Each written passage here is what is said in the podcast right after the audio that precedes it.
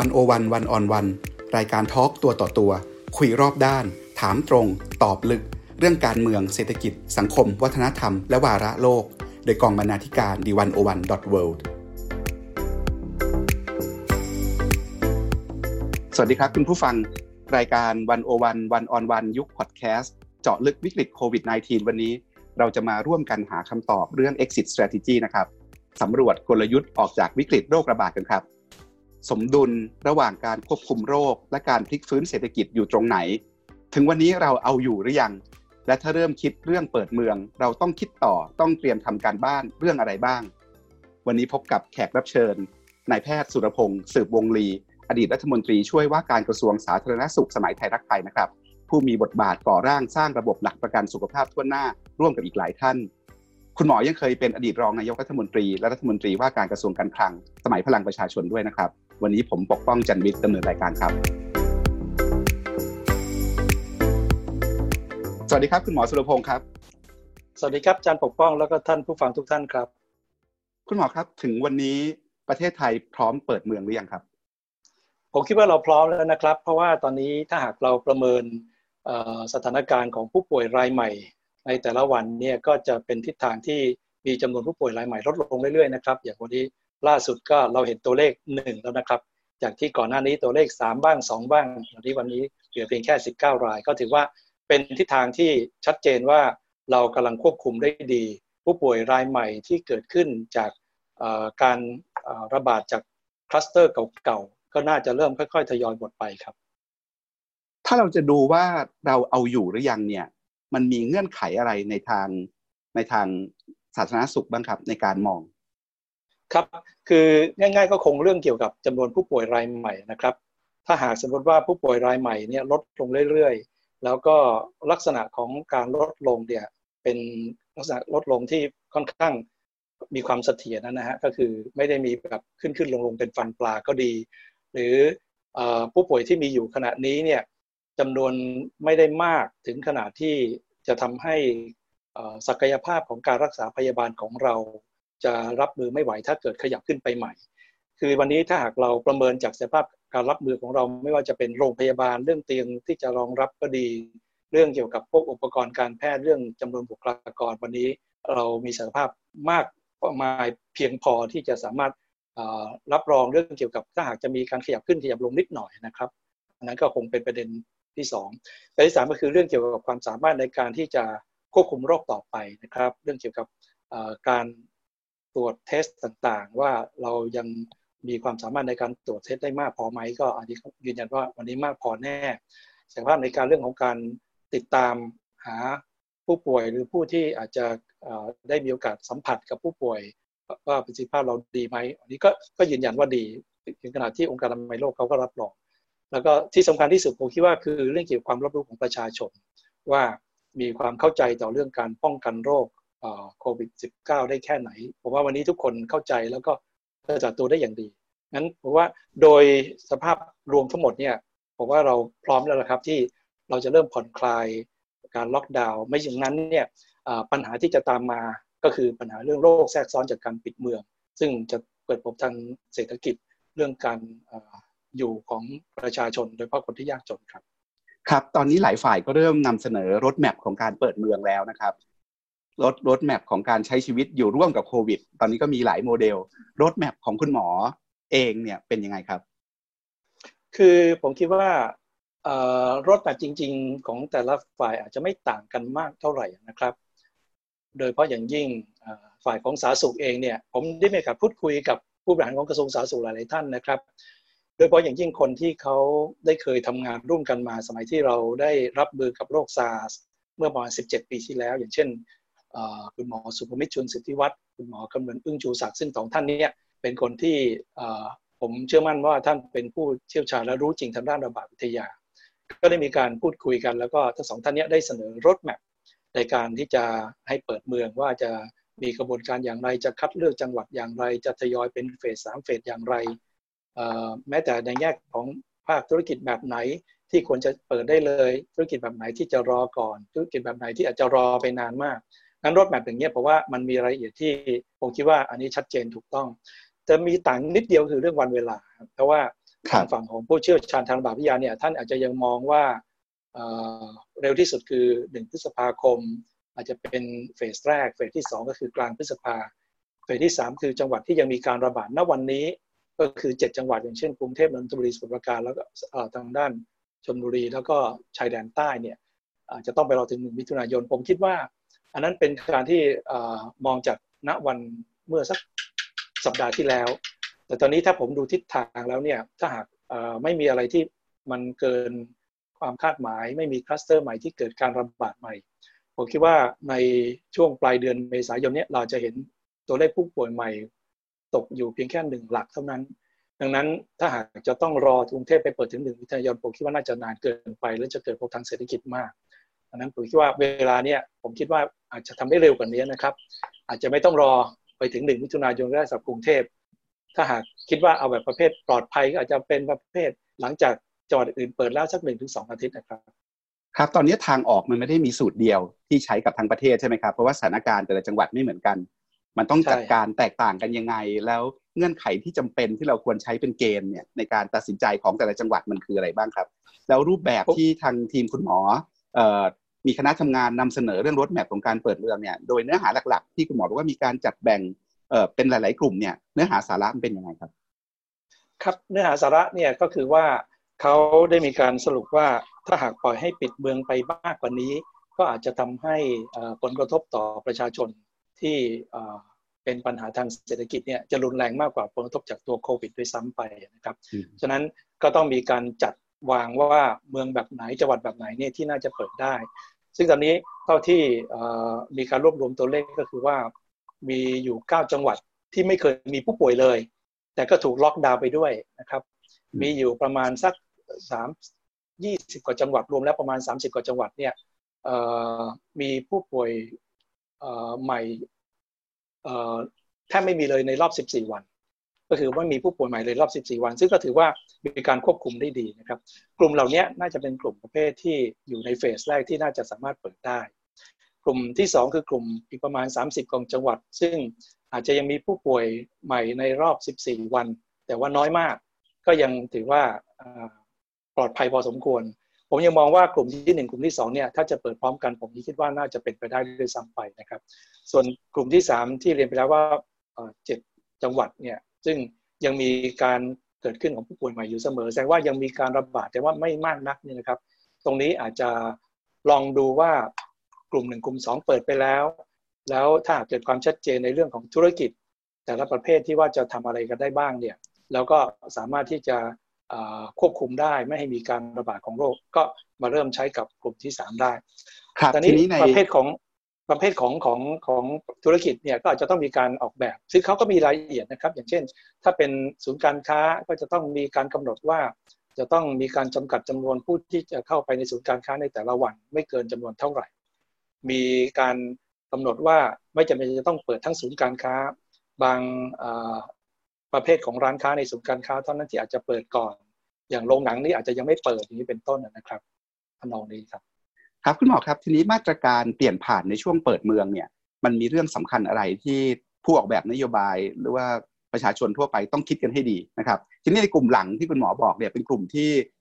มีผู้ป่วยอยู่ในสองอาทิตย์ล่าสุด มีการแพร่เชื้อต่อเนื่อง แล้วก็ยังหาความเชื่อมโยงไม่ได้เจ็ดจังหวัด กรุงเทพชนบุรี นนทบุรี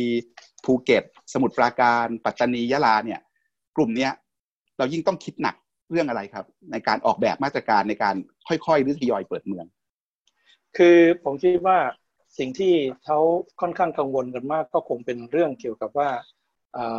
เรายังควบคุมการระบาดไม่ให้เกิดขึ้นโดยที่ไม่มีผู้ป่วยใหม่เลยเนี่ย แต่ถ้าพูดโดยโดยธรรมชาตินะครับ เราคง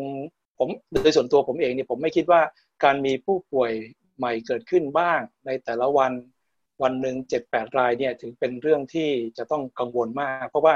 ถ้าเราดูจากในต่างประเทศ แม้แต่ในจีนก็ดีที่เขาเปิดเมืองกันแล้ว หรือแม้แต่ในเกาหลีใต้ที่เปิดเมืองและฮ่องกงที่เขาก็ไม่ได้มีการล็อกดาวน์ด้วยนะครับการที่มีผู้ป่วยใหม่ปราปลายวันหนึ่งไม่เท่าไหร่เนี่ยก็ยังไม่จะเป็นข้อจำกัดที่ทำให้ไม่สามารถจะเปิดเผยได้งั้นถ้ากลับมาดูในส่วนของกรุงเทพเนี่ยผมคิดว่าถ้าหากสถานการณ์มันไม่มีคลัสเตอร์ใหม่เกิดขึ้น แล้วก็มีการ ลงไปตรวจสอบ tracing ตัวคนที่เขาติดเชื้อ แล้วก็คนที่สัมผัสผู้ติดเชื้อได้เร็วเนี่ยว่าอันนี้ก็เป็นปัจจัยที่น่าจะกังวลน้อยลง แต่ถ้าถามว่าจะเอาเร็วแค่ไหนยังไงเนี่ยผมยังมีความรู้สึกไปฝังว่า เมืองที่เขาไม่มีผู้ป่วยใหม่เลย หรือไม่มีผู้ป่วยมาแล้ว 14 วันนี้เป็นต้นน่าจะได้เปิดโอกาสให้ทดลองดูก่อนว่ากระบวนการต่างๆ เหล่านี้ ที่ได้คิดกันไว้มันมันมีปฏิบัติได้ง่ายไหมเป็นไปได้จริงไหมหรือแม้แต่ในต่างจังหวัดที่เราค่อนข้างมั่นใจว่ามีอสมที่เป็นกำลังหลักอยู่ แล้วก็ทำงานเข้มแข็งเนี่ยเขาทำแล้วก็ขึงในเรื่องของการตรวจสอบได้ดี ตรงนั้นทำให้เราอุ่นใจได้ แล้วก็สุดท้ายมันจะทำให้เรามาทำในกรุงเทพในตุนบุรีได้ดีขึ้น กรุงเทพผมว่ามันมีจุดอ่อนอยู่นิดหนึ่งก็คือว่าเรื่องเกี่ยวกับระบบ tracing เนี่ย ต้องยอมรับว่ายากมากกว่าในต่างจังหวัด เพราะว่าการที่ชุมชนไม่ได้เป็นลักษณะที่ใกล้ชิดกันเหมือนในต่างจังหวัด มีบ้านที่เป็นบ้านหลังเดียวอะไรมากมายอย่างนี้เป็นต้นนะครับ ตรงนั้นก็จะเป็นจุดหนึ่งที่ทำให้การทำงานของอาสาสมัครต่างๆเนี่ยทำได้ยากขึ้น ตรงนี้ก็เป็นข้อหนึ่งที่ผมคิดว่าถ้าหากกรุงเทพจะเปิดมือเนี่ยเรื่องระบบ tracing อาจจะต้องเอาจริงเอาจัง แล้วก็ทำให้เกิดความมั่นใจได้มากขึ้นครับ ครับคุณหมอครับบางคนบอกว่าถ้าจะเปิดเมืองได้เนี่ยต้องหาทางตรวจเชื้อโควิดให้ได้มากกว่านี้หลายเท่า ถึงจะปลอดภัย เพราะเราจะได้สามารถแยกผู้ติดเชื้อออกจากกลุ่มอื่น ไปดูแลได้เร็วแล้วก็เหมาะสมนะครับ มันก็มีงานวิจัยที่ที่ฮาร์วาร์ดเพิ่งทำออกมาเขาบอกว่าในอเมริกานี่เขาบอกว่าต้องตรวจให้ได้ร้อยห้าสิบคนต่อประชากรหนึ่งแสนคนเขาบอกว่าตอนนี้อเมริกาทำได้สี่สิบห้าคน แล้วเอ่อคนไทยบางคนอย่างอาจจะ คุณสฤณีก็เคยคำนวณดูบอกไอ้ตอนนี้ถ้าเกิดไทยเนี่ยทำได้ประมาณ 28 คนเท่านั้นเอง ดูตัวเลขจากแลบ77 แหล่งนะครับ ที่ตรวจได้วันละ 20,000 ตัวอย่างที่ทางการเคยบอกไว้เนี่ย ก็เลยอยากชวนคุณหมอคุยอย่างนี้ว่า ทุกวันนี้เราตรวจเชิงรุกได้เต็มที่ขนาดไหนแล้ว เราทำได้เต็มศักยภาพที่มีหรือยัง และเรามองเห็นแนวทางเพิ่มศักยภาพการตรวจยังไงครับ ครับ คือถ้าพูดศักยภาพในการตรวจของเราณวันนี้นะครับ ล่าสุดก็คือว่าแลบต่างๆ ที่มีตรวจอยู่เนี่ยก็ตอนนี้เกือบร้อยแห่งแล้วนะฮะ แล้วภายในสิ้นเดือนเมษายนนี้อาจจะขึ้นไปถึงประมาณร้อยยี่สิบร้อยสามสิบแห่งการตรวจนี่สามารถตรวจได้ประมาณวันละสองหมื่นเทสสองหมื่นตัวอย่าง ซึ่งต้องถือว่ามากพอสมควร คืออย่างสองหมื่นตัวอย่างนี้ถ้าสัปดาห์หนึ่งก็ประมาณแสนสี่หมื่นตัวอย่างนี้ถือว่าถือว่าเยอะนะครับ แต่ว่าปรากฏว่าแต่ละวันที่ผ่านมาเนี่ยเราจะตรวจกันประมาณสามสี่พันตัวอย่าง สามสี่พันตัวอย่างเท่านั้นไม่ได้ขึ้นไปถึงสองหมื่นตัวอย่างตามศักยภาพที่มีอยู่ เพราะว่าหลักการของกระทรวงสุขตอนนี้ซึ่งผมเห็นด้วยนะครับก็คือว่าเราไม่ใช่ตรวจแบบหวานแหไม่ใช่ว่าใครก็ได้อยากจะมาตรวจแล้วก็เดินเข้ามาตรวจเพราะว่าก็ต้องยอมรับว่าการที่อยู่ๆคนที่ไม่เป็นอะไรเลย แล้วก็เดินมาตรวจ ซึ่งอาจจะต้องมาอยู่ในห้องรอที่อาจจะอยู่กับคนที่มีความเสี่ยงที่จะเป็นโควิด ตรงนั้นเขาอาจจะเสี่ยงมากกว่า เสี่ยงโดยที่ไม่จำเป็นด้วยซ้ำไปนะครับ เพราะฉะนั้นคนที่มาตรวจเนี่ยควรจะต้องมีปัจจัยบ่งชี้พอสมควรอย่างเช่น อาจจะมีประวัติในเรื่องของการที่จะไปในที่ที่แออัดหรือปลอดสัมผัสคนที่มีข่าวว่าเป็นผู้ป่วยที่เป็นต้น แล้วก็มีอาการซึ่งวันนี้ในแง่ข้อบ่งชี้เนี่ยลดน้อยลงไปมาก อาการแค่เป็นไข้ หรืออาจจะไม่เป็นไข้เพียงแค่หายใจลำบากก็ตรวจได้แล้วนะครับ ตรงนี้ก็ได้มีการดูมาแล้วเนี่ยปรากฏว่า มีกรณีศึกษาที่ภูเก็ต ที่ภูเก็ตเนี่ยเขา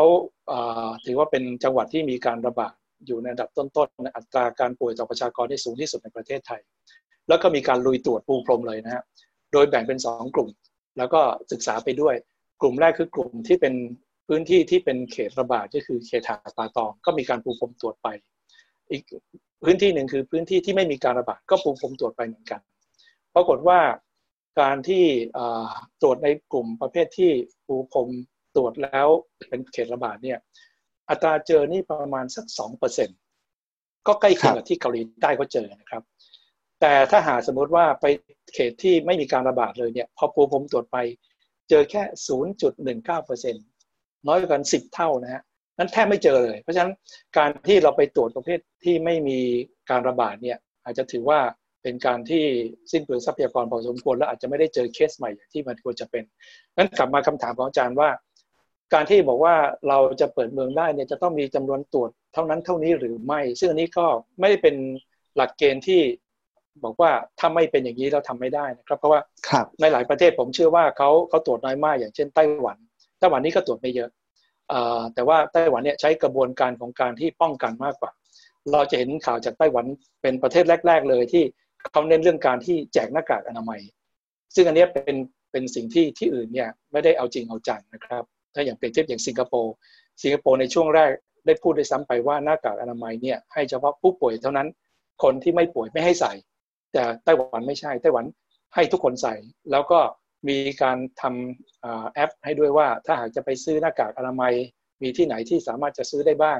แล้วก็ยังมีการส่งให้แบบ ทุกสัปดาห์นี้เป็นต้น อันนี้ก็เป็นกลยุทธ์ที่น่าสนใจผมคิดว่าอันเนี้ยไม่จำเป็นที่จะต้องตรวจให้มาก แต่ว่าใช้การป้องกันอย่างเอาจริงเอาจัง แล้วถ้าทำได้ถึงร้อยเปอร์เซ็นยิ่งดี ส่วนประเทศที่เขาเน้นเรื่องการตรวจมากก็คือเกาหลีใต้ ซึ่งนี่ก็เป็นอีกกลยุทธ์หนึ่งซึ่งผมคิดว่าก็น่าสนใจคือเน้นการตรวจมากเพื่อที่จะควบคุมโรคเร็วสุดแต่นั้นหมายว่าสิ่งที่เกาหลีใต้ทำทำเพราะว่ามันเกิดการระบาดขึ้นแล้ว มี มี super spreader เกิดขึ้นแล้วก็เกิดการระบาดนั้น การลุยตรวจให้เยอะเต็มที่เนี่ยก็จะเป็นทางหนึ่งที่เหมือนกับเป็นการผ่อนคลายทำให้การระบาดเนี่ยได้ลดลงได้เร็วเป็นการ flattening the curve นั้นเราจะมองได้ว่า ถ้าหากวันนี้เรามาถึงจุดที่เราสามารถจะควบคุมการระบาดได้ดี มันเหมือนกับว่าเราผ่านคลื่นลูกที่หนึ่งไปล้วเราจะป้องกันให้เกิดคลื่นลูกที่สองได้อย่างไรว่าอาจจะต้องกลับไปทำแบบที่ไต้หวันทำก็คือว่า ป้องกันให้ดีที่สุด ราะว่าถ้าหากเราป้องกันดีที่สุดแล้วเนี่ยถึงแม้การที่จะออกไปตรวจเทสอาจจะไม่เจออะไรเลยนะครับรบเพราะว่าทุกๆคนก็ได้รับการป้องกันอยู่แล้วนะครับครับคือคุณหมอกำลังจะบอกว่ามันมีหลายโมเดลในการจัดการ แล้วก็บริหารจัดการโควิดเนี่ยมันมีเส้นทางที่ที่เราเลือกที่จะไม่ตรวจมากก็ได้อย่างไต้หวัน ซึ่งก็ต้องมีกลไกอะไรมาแทนใช่ไหมครับกลไกมาแทนที่ว่าเนี่ยก็คือการป้องกัน แล้วก็อีกกลไกหนึ่งที่ไต้หวันใช้กัน แล้วก็สำเร็จดีก็คือการกักบริเวณคนที่มีความเสี่ยง ให้อยู่ ใช่ครับ คือเรื่องของการกักบริเวณนี้ผมว่าเป็นเรื่องที่ทุกคนต้องต้องทำคือในทุกๆประเทศเนี่ยเรื่องการกักบริเวณเรื่องการทั้งไอโซเลตคนที่ป่วย หรือว่าการการันทีนคนที่แบบอาจจะมีความเสี่ยง เพราะว่าเป็นมาตรการที่ต้องทำอยู่แล้วหรือแม้แต่ว่าถ้าเราจะเปิดเมืองเราก็ยังต้องทำอย่างนี้ต่อไป ก็คือกระบวนการตรวจ testing กระบวนการสอบหาคนที่มีโอกาสสัมผัส กระบวนการกักบริเวณนี้ต้องทำต่อ แต่ว่าผมกำลังเรียนว่าเรื่องหลังการ testing ที่ต้องตรวจให้เยอะให้มากที่สุด เพื่อที่จะบอกว่าให้เราสบายใจอาจจะไม่จำเป็นขนาดนั้น แต่เราต้องตรวจแบบมีเป้าหมาย ตรวจแบบมียุทธศาสตร์ก็ได้ คือว่าทำให้เราไปหาคนที่เป็นผู้ป่วยจริง ๆ ในชุมชนได้จริง ไม่งั้นเราก็อาจจะไปเสี่ยงกวนแหตรวจไปแล้วอาจจะไม่ได้ประโยชน์อย่างที่ควรจะเป็นครับ ครับในช่วงวิกฤตเขมงเกลียวใหม่ๆเนี่ยคนก็มีคำถามคาใจเยอะเรื่องยอดการตรวจว่าที่เราติดเชื้อกันน้อยเพราะเราตรวจน้อยนะครับทุกวันนี้เราติดเชื้อกันน้อยจริงๆ หรือเพราะเราไม่ได้ตรวจ คุณหมอก็เคยเขียนบทความว่าเอ้จริง ๆ แล้วเราไม่ได้ตรวจน้อยขนาดนั้น ไม่ใช่สองหมื่นห้าพันตัวอย่าง แต่จริงๆแล้วประเทศไทยตรวจได้ประมาณเจ็ดเจ็ดหมื่นสองพันตัวอย่างในในตอนนั้นนะครับ แล้วคุณหมอก็พยายามจะอธิบายเรื่องนี้ มาถึงตอนนี้แล้วเนี่ยเออ สถานการณ์พวกนี้มันเริ่มคลี่คลายเปลี่ยนไปยังไง เมื่อกี้คุณหมอพูดถึงการกำหนดเกณฑ์ผู้เข้าข่ายการตรวจนะครับ พวก PUI ที่เมื่อก่อนเนี่ยโดนวิจารณ์เยอะเลยว่าว่าว่ามันกำหนดไว้สูงเกินไป คือมันไม่ใช่ใครก็ไม่ได้เป็นอะไรแล้วเข้าไปตรวจอย่างเดียว แต่มีหลายคนที่อยู่ในกลุ่มเสี่ยง แต่เขาไม่ได้ไปเขาไม่ได้ไปเสี่ยงจากการเพิ่งกลับมาจากเมืองนอก แต่ว่าเขามีอาการเขาเขาอาจจะติดกันเองกับคนไทยด้วยกันอะไรอย่างเงี้ยครับ แต่หลายคนเลยเพื่อนที่เป็นหมอก็บอกว่าบางทีขอโค้ดไปไม่ได้โค้ดอะไรแบบเนี้ยไอสถานการณ์พวกเนี้ยมันมันเริ่มคลี่คลายไปแล้วใช่ไหม แล้วตอนนี้เราปรับเกณฑ์ PUI ไปแล้วนะครับ แต่ว่าคุณหมอก็ยังบอกว่าเอ๊ะยอดตรวจเราเต็มที่ตอนนี้สองหมื่นตัวอย่าง มันยังใช้ไม่หมดเลย มันใช้ประมาณแค่สามสี่พันตัวอย่างต่อวันอะไรอย่างเงี้ยนะครับ แสดงว่าคนไทยอะตอนนี้ไม่ค่อยเป็นโควิดแล้วจริงๆแล้วว่ามันยังมีมันยังมีปัญหาที่มองไม่เห็นที่มันแอบแอบซ่อนๆ ในระบบอยู่อีกครับ ครับ คือต้องเรียนว่าโควิด เนี่ยมันเป็นโรคใหม่ที่เราไม่เคยรู้จักมาก่อนนะฮะ จริง ๆ ก็คือเพียงแค่ 4 เดือนเท่านั้น เพราะฉะนั้นณวันนี้มีทฤษฎีมากมายนะวันนี้ผมก็ยังข้องใจเหมือนกันว่าไอ้ทฤษฎีประเภทที่บอกว่ามีคนที่รับเชื้อโควิดแล้ว แล้วก็ยังเดินอยู่ในชุมชนเดินอยู่ในที่สาธารณะต่างๆเนี่ยไปถึง 80%ซึ่งผมว่าตัวเลขนี้ไม่มีใครรู้จริงๆนะไม่มีใครสำรวจจริง ๆ ว่า แบบไปลงในหนึ่งหมู่บ้านหรือหนึ่งชุมชนแล้วตรวจหมดทุกคนแล้วบอกว่ามีคนนี้มีภูมิแล้วแต่ว่าไม่มีอาการ มันเป็นเพียงแค่การคาดการณ์ทั้งสิ้น ผมเพิ่งอ่านตัวเลขล่าสุดรู้สึกจะเป็นที่สวีเดนที่สต็อกโฮล์มนะฮะสต็อกโฮล์มเนี่ยบอกว่าไปมีการสำรวจแล้วพบว่ามีคนที่มีเชื้อโควิดประมาณ 11%ที่ว่าเป็น immunity เนี่ยอยู่ประมาณ 11%นั้นทั้งที่สต็อกโฮล์มเนี่ยเป็นเมืองในสวีเดน ซึ่งสวีเดนเนี่ยใช้กลยุทธ์ที่ไม่เหมือนคนอื่นเลย ต้องยอมรับว่าใจเด็ดมากคือ ไม่มีการล็อกดาวน์ ไม่มีการประเภทห้ามอะไรทั้งสิ้น แต่ว่าถือเป็นความรับผิดชอบของประชาชนแต่ละคน ที่จะต้องใช้ดุลพินิจในการที่ใช้เสรีภาพในการใช้ชีวิตของตัวเองวันนี้ก็เป็นอีกโมเดลหนึ่งที่ไม่ค่อยเหมือนใครนะครับ แน่นอนละมันก็มีผู้ป่วยมากขึ้นกว่าคนอื่น แล้วก็มีผู้ป่วยเสียชีวิตด้วย แต่ถ้าดูจากตัวเลขนี้หมายว่า ที่บอกว่าโอ้ยจะติดกันมากมายในชุมชนก็ไม่ได้จริง ขนาดสวีเดนเขาไม่ได้ล็อกดาวน์อย่างนี้ สำรวจในสต็อกโฮล์มยังเจอแค่11%เท่านั้นงั้นกลับมาสู่ประเด็นที่ว่าตกลงแล้วเนี่ยเราตรวจน้อยไหมนะครับ คือต้องยอมรับว่าตอนแรกนี่ตรวจน้อยจริง แล้วเงื่อนไขที่เป็นข้อบ่งชี้ว่าจะให้มาตรวจได้ที่เรียกว่า PUI เนี่ยเอ่อ patient under investigation เนี่ยอันนั้นเมื่อก่อนเนี้ยเข้มเกินไปจริง ๆ มันทำให้คนจำนวนหนึ่งเนี่ยซึ่งพอตก PUI ไปปุ๊บเนี่ยไม่สามารถตรวจได้เคสที่เห็นชัดเจนเลยเคสของคุณแมทธิวดีนซึ่งผมคิดว่าคุณแมทธิวดีนเนี่ย ถ้าจาก PUI ตอนนั้นเนี่ยไม่เข้าขาย แต่ถ้าเป็น PUI ตอนนี้เข้าขายล้วว่าเคยไปในที่ที่แออัดหรืออย่างที่เริ่มมีอาการที่แบบหายใจลำบากนี้เป็นต้นนะครับนั้นตรงนี้ผมก็เรียนว่าณวันนี้ข้อจำกัดในอดีตที่ผ่านมามันถูกแก้ไปเยอะแล้ว ตั้งแต่ว่าทำให้ข้อบ่งชี้มันคลายตัวลง เรื่องของห้องแลบที่มีมากขึ้นเมื่อก่อนนี้ตรวจได้ประมาณสัก 2,000 ตัวอย่างนะฮะมาวันนี้ได้ถึง 20,000 ตัวอย่างแล้ว แล้วก็ยิ่งพอมีภาคเอกชนเข้ามาร่วมด้วย เพราะว่าตั้งแต่สปสช ได้มีการกำหนดเป็นงบประมาณว่าสำหรับเคสที่ตรวจ RT-PCR เนี่ยให้งบประมาณ 3,000 บาทต่อรายต่อตัวอย่างเนี่ยปรากฏว่าเอกชนก็เข้ามาร่วมมากมาย แล้วตอนนี้กลายเป็นว่าเอกชนเป็นแลบหลักนะครับในการตรวจในแต่ละวันผมไปดูตัวเลขในแต่ละวัน 3,000 4,000เนี่ยส่วนใหญ่มาจากภาคเอกชนนะครับ เพราะฉะนั้นตรงนี้ก็ถือว่าเป็นจุดหนึ่งที่มีการไปเพิ่มการแบบ ตรวจหาผู้ป่วยได้ได้มากขึ้นครับ แต่ของเคสเราเนี่ย ส่วนใหญ่จะมีอาการแล้วเดินไปหา แต่ว่าโรงพยาบาลไม่ได้เดินออกไป นอกจากว่าในพื้นที่เสี่ยง ครับ คืออตอนนี้มันมีทั้งสองแบบนะฮะที่แบบ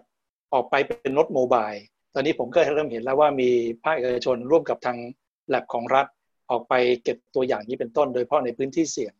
อีกแบบหนึ่งที่ผมเห็นเหมือนกันก็คือว่า เริ่มมีประเภทโรงพยาบาลเอกชน เขาก็จะส่งข้อมูล SMS ไปถึงคนที่ขึ้นประกันสังคมกับเขา ว่าถ้าหากมีอาการอะไรเนี่ยสามารถจะมาตรวจได้เลย คือว่าตอนนี้การเข้าถึงการตรวจเนี่ยง่ายขึ้นมาก คือพอเริ่มมีอาการที่ไม่แน่ใจก็สามารถจะเข้าไปตรวจได้เลย ซึ่งต่างจากเมื่อก่อนเมื่อก่อนต้องยอมรับว่าคนที่เข้าข่าย PUI เนี่ยซึ่งเราได้เคยเห็นใน Facebook ในโซเชียลมีเดียบางรายเนี่ย ต้องใช้ความพยายามมากกว่าจะไปตรวจต้นตะเวนหาว่าที่ไหนตรวจได้บ้างนี้เป็นต้นตอนนี้ในแง่ของการตรวจผมว่าก็คล่องตัวมากขึ้น แต่ว่ายังเป็นเชิงที่ว่ารับเป็นส่วนใหญ่เชิงรุกเนี่ยยังเป็นพื้นที่ที่เป็นพื้นที่เสี่ยงครับ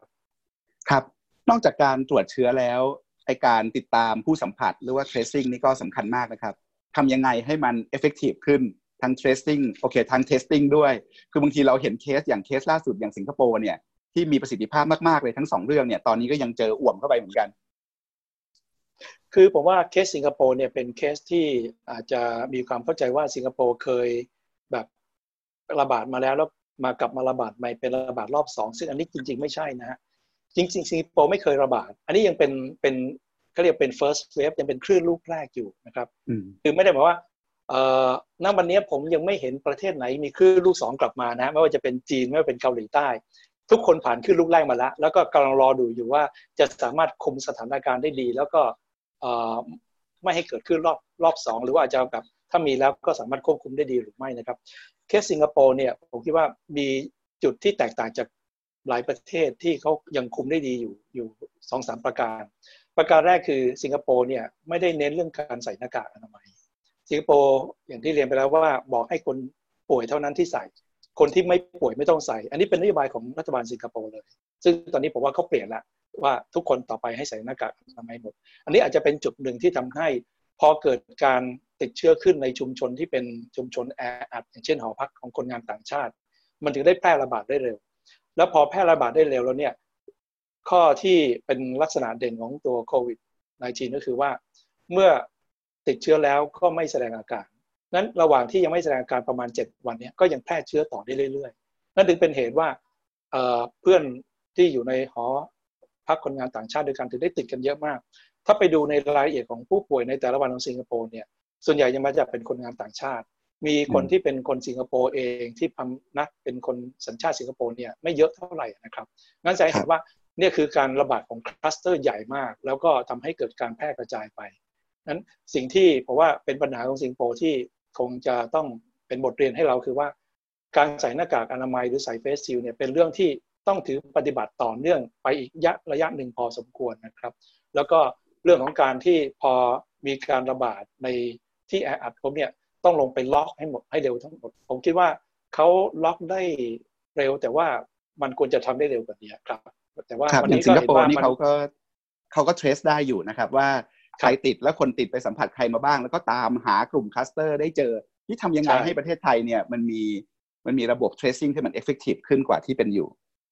แล้วคุณหมอบอกเองเหมือนกันว่า ถ้าจะเปิดกรุงเทพเนี่ยระบบ tracing นี่แหละ เป็นตัวชี้ขาดสำคัญเลยว่า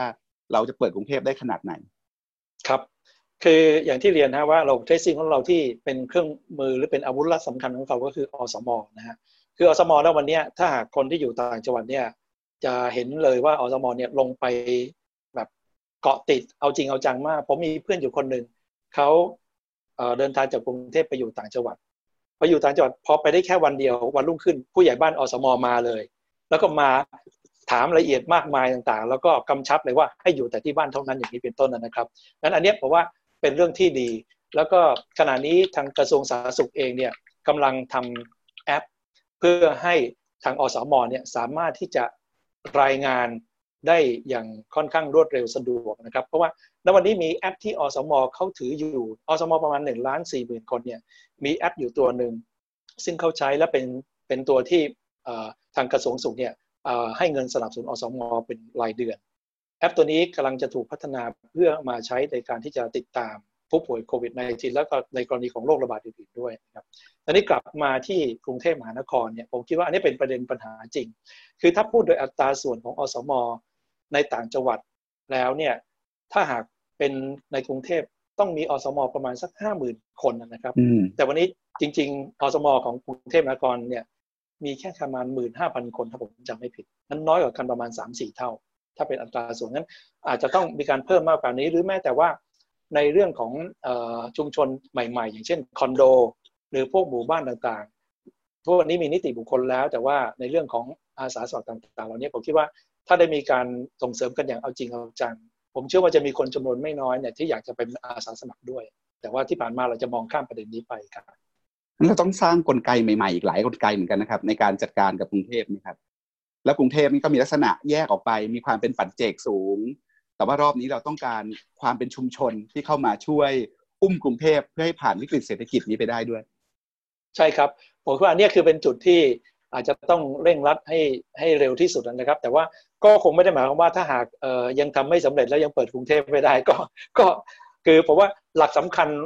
ถ้าให้เรียงลำดับระหว่างป้องกันควบคุมรักษาเนี่ยผมยังมองเรื่องการป้องกันเป็นหลักเลยครับคือ ถ้าหากเราอยู่ในสภาพแวดล้อมที่มันควบคุมโรคไม่ได้ลำบากมาก การรักษาโรค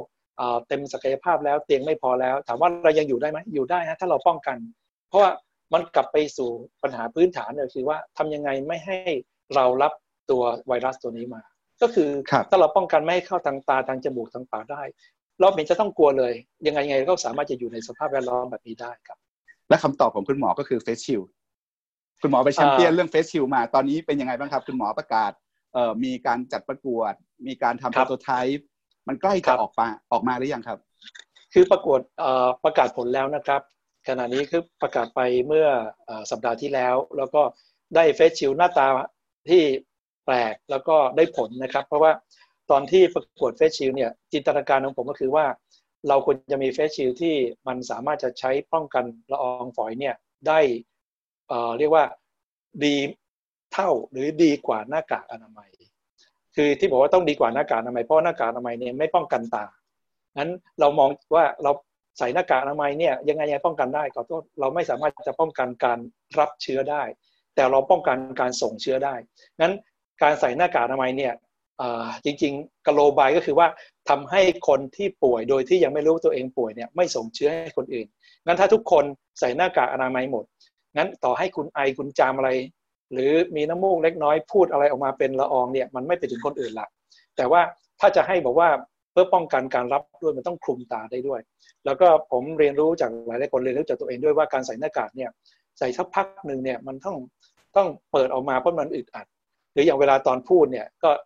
หลายหลายคนเลยพอตอนพูดก็จะต้องเอาหน้ากากออกไม่งั้นเดี๋ยวพูดแล้วอาจจะฟังกันไม่ค่อยเข้าใจยี่เป็นต้นนั้น แล้วท่านการคือหน้ากากอนามัยเนี่ยใช้แล้วก็ต้องทิ้งหรือไม่ก็ต้องซัก แต่ถ้าหากเราสามารถหาอะไรก็ตามที่มันคลุมทั้งตาได้ด้วย สามารถที่จะใช้เช็ดแอลกอฮอล์หรือล้างล้างน้ำสบู่แล้วก็ใช้ได้กันเป็นปีประหยัดด้วย แล้วก็ออกแบบให้มันสามารถจะคลุมได้จริงเนี่ย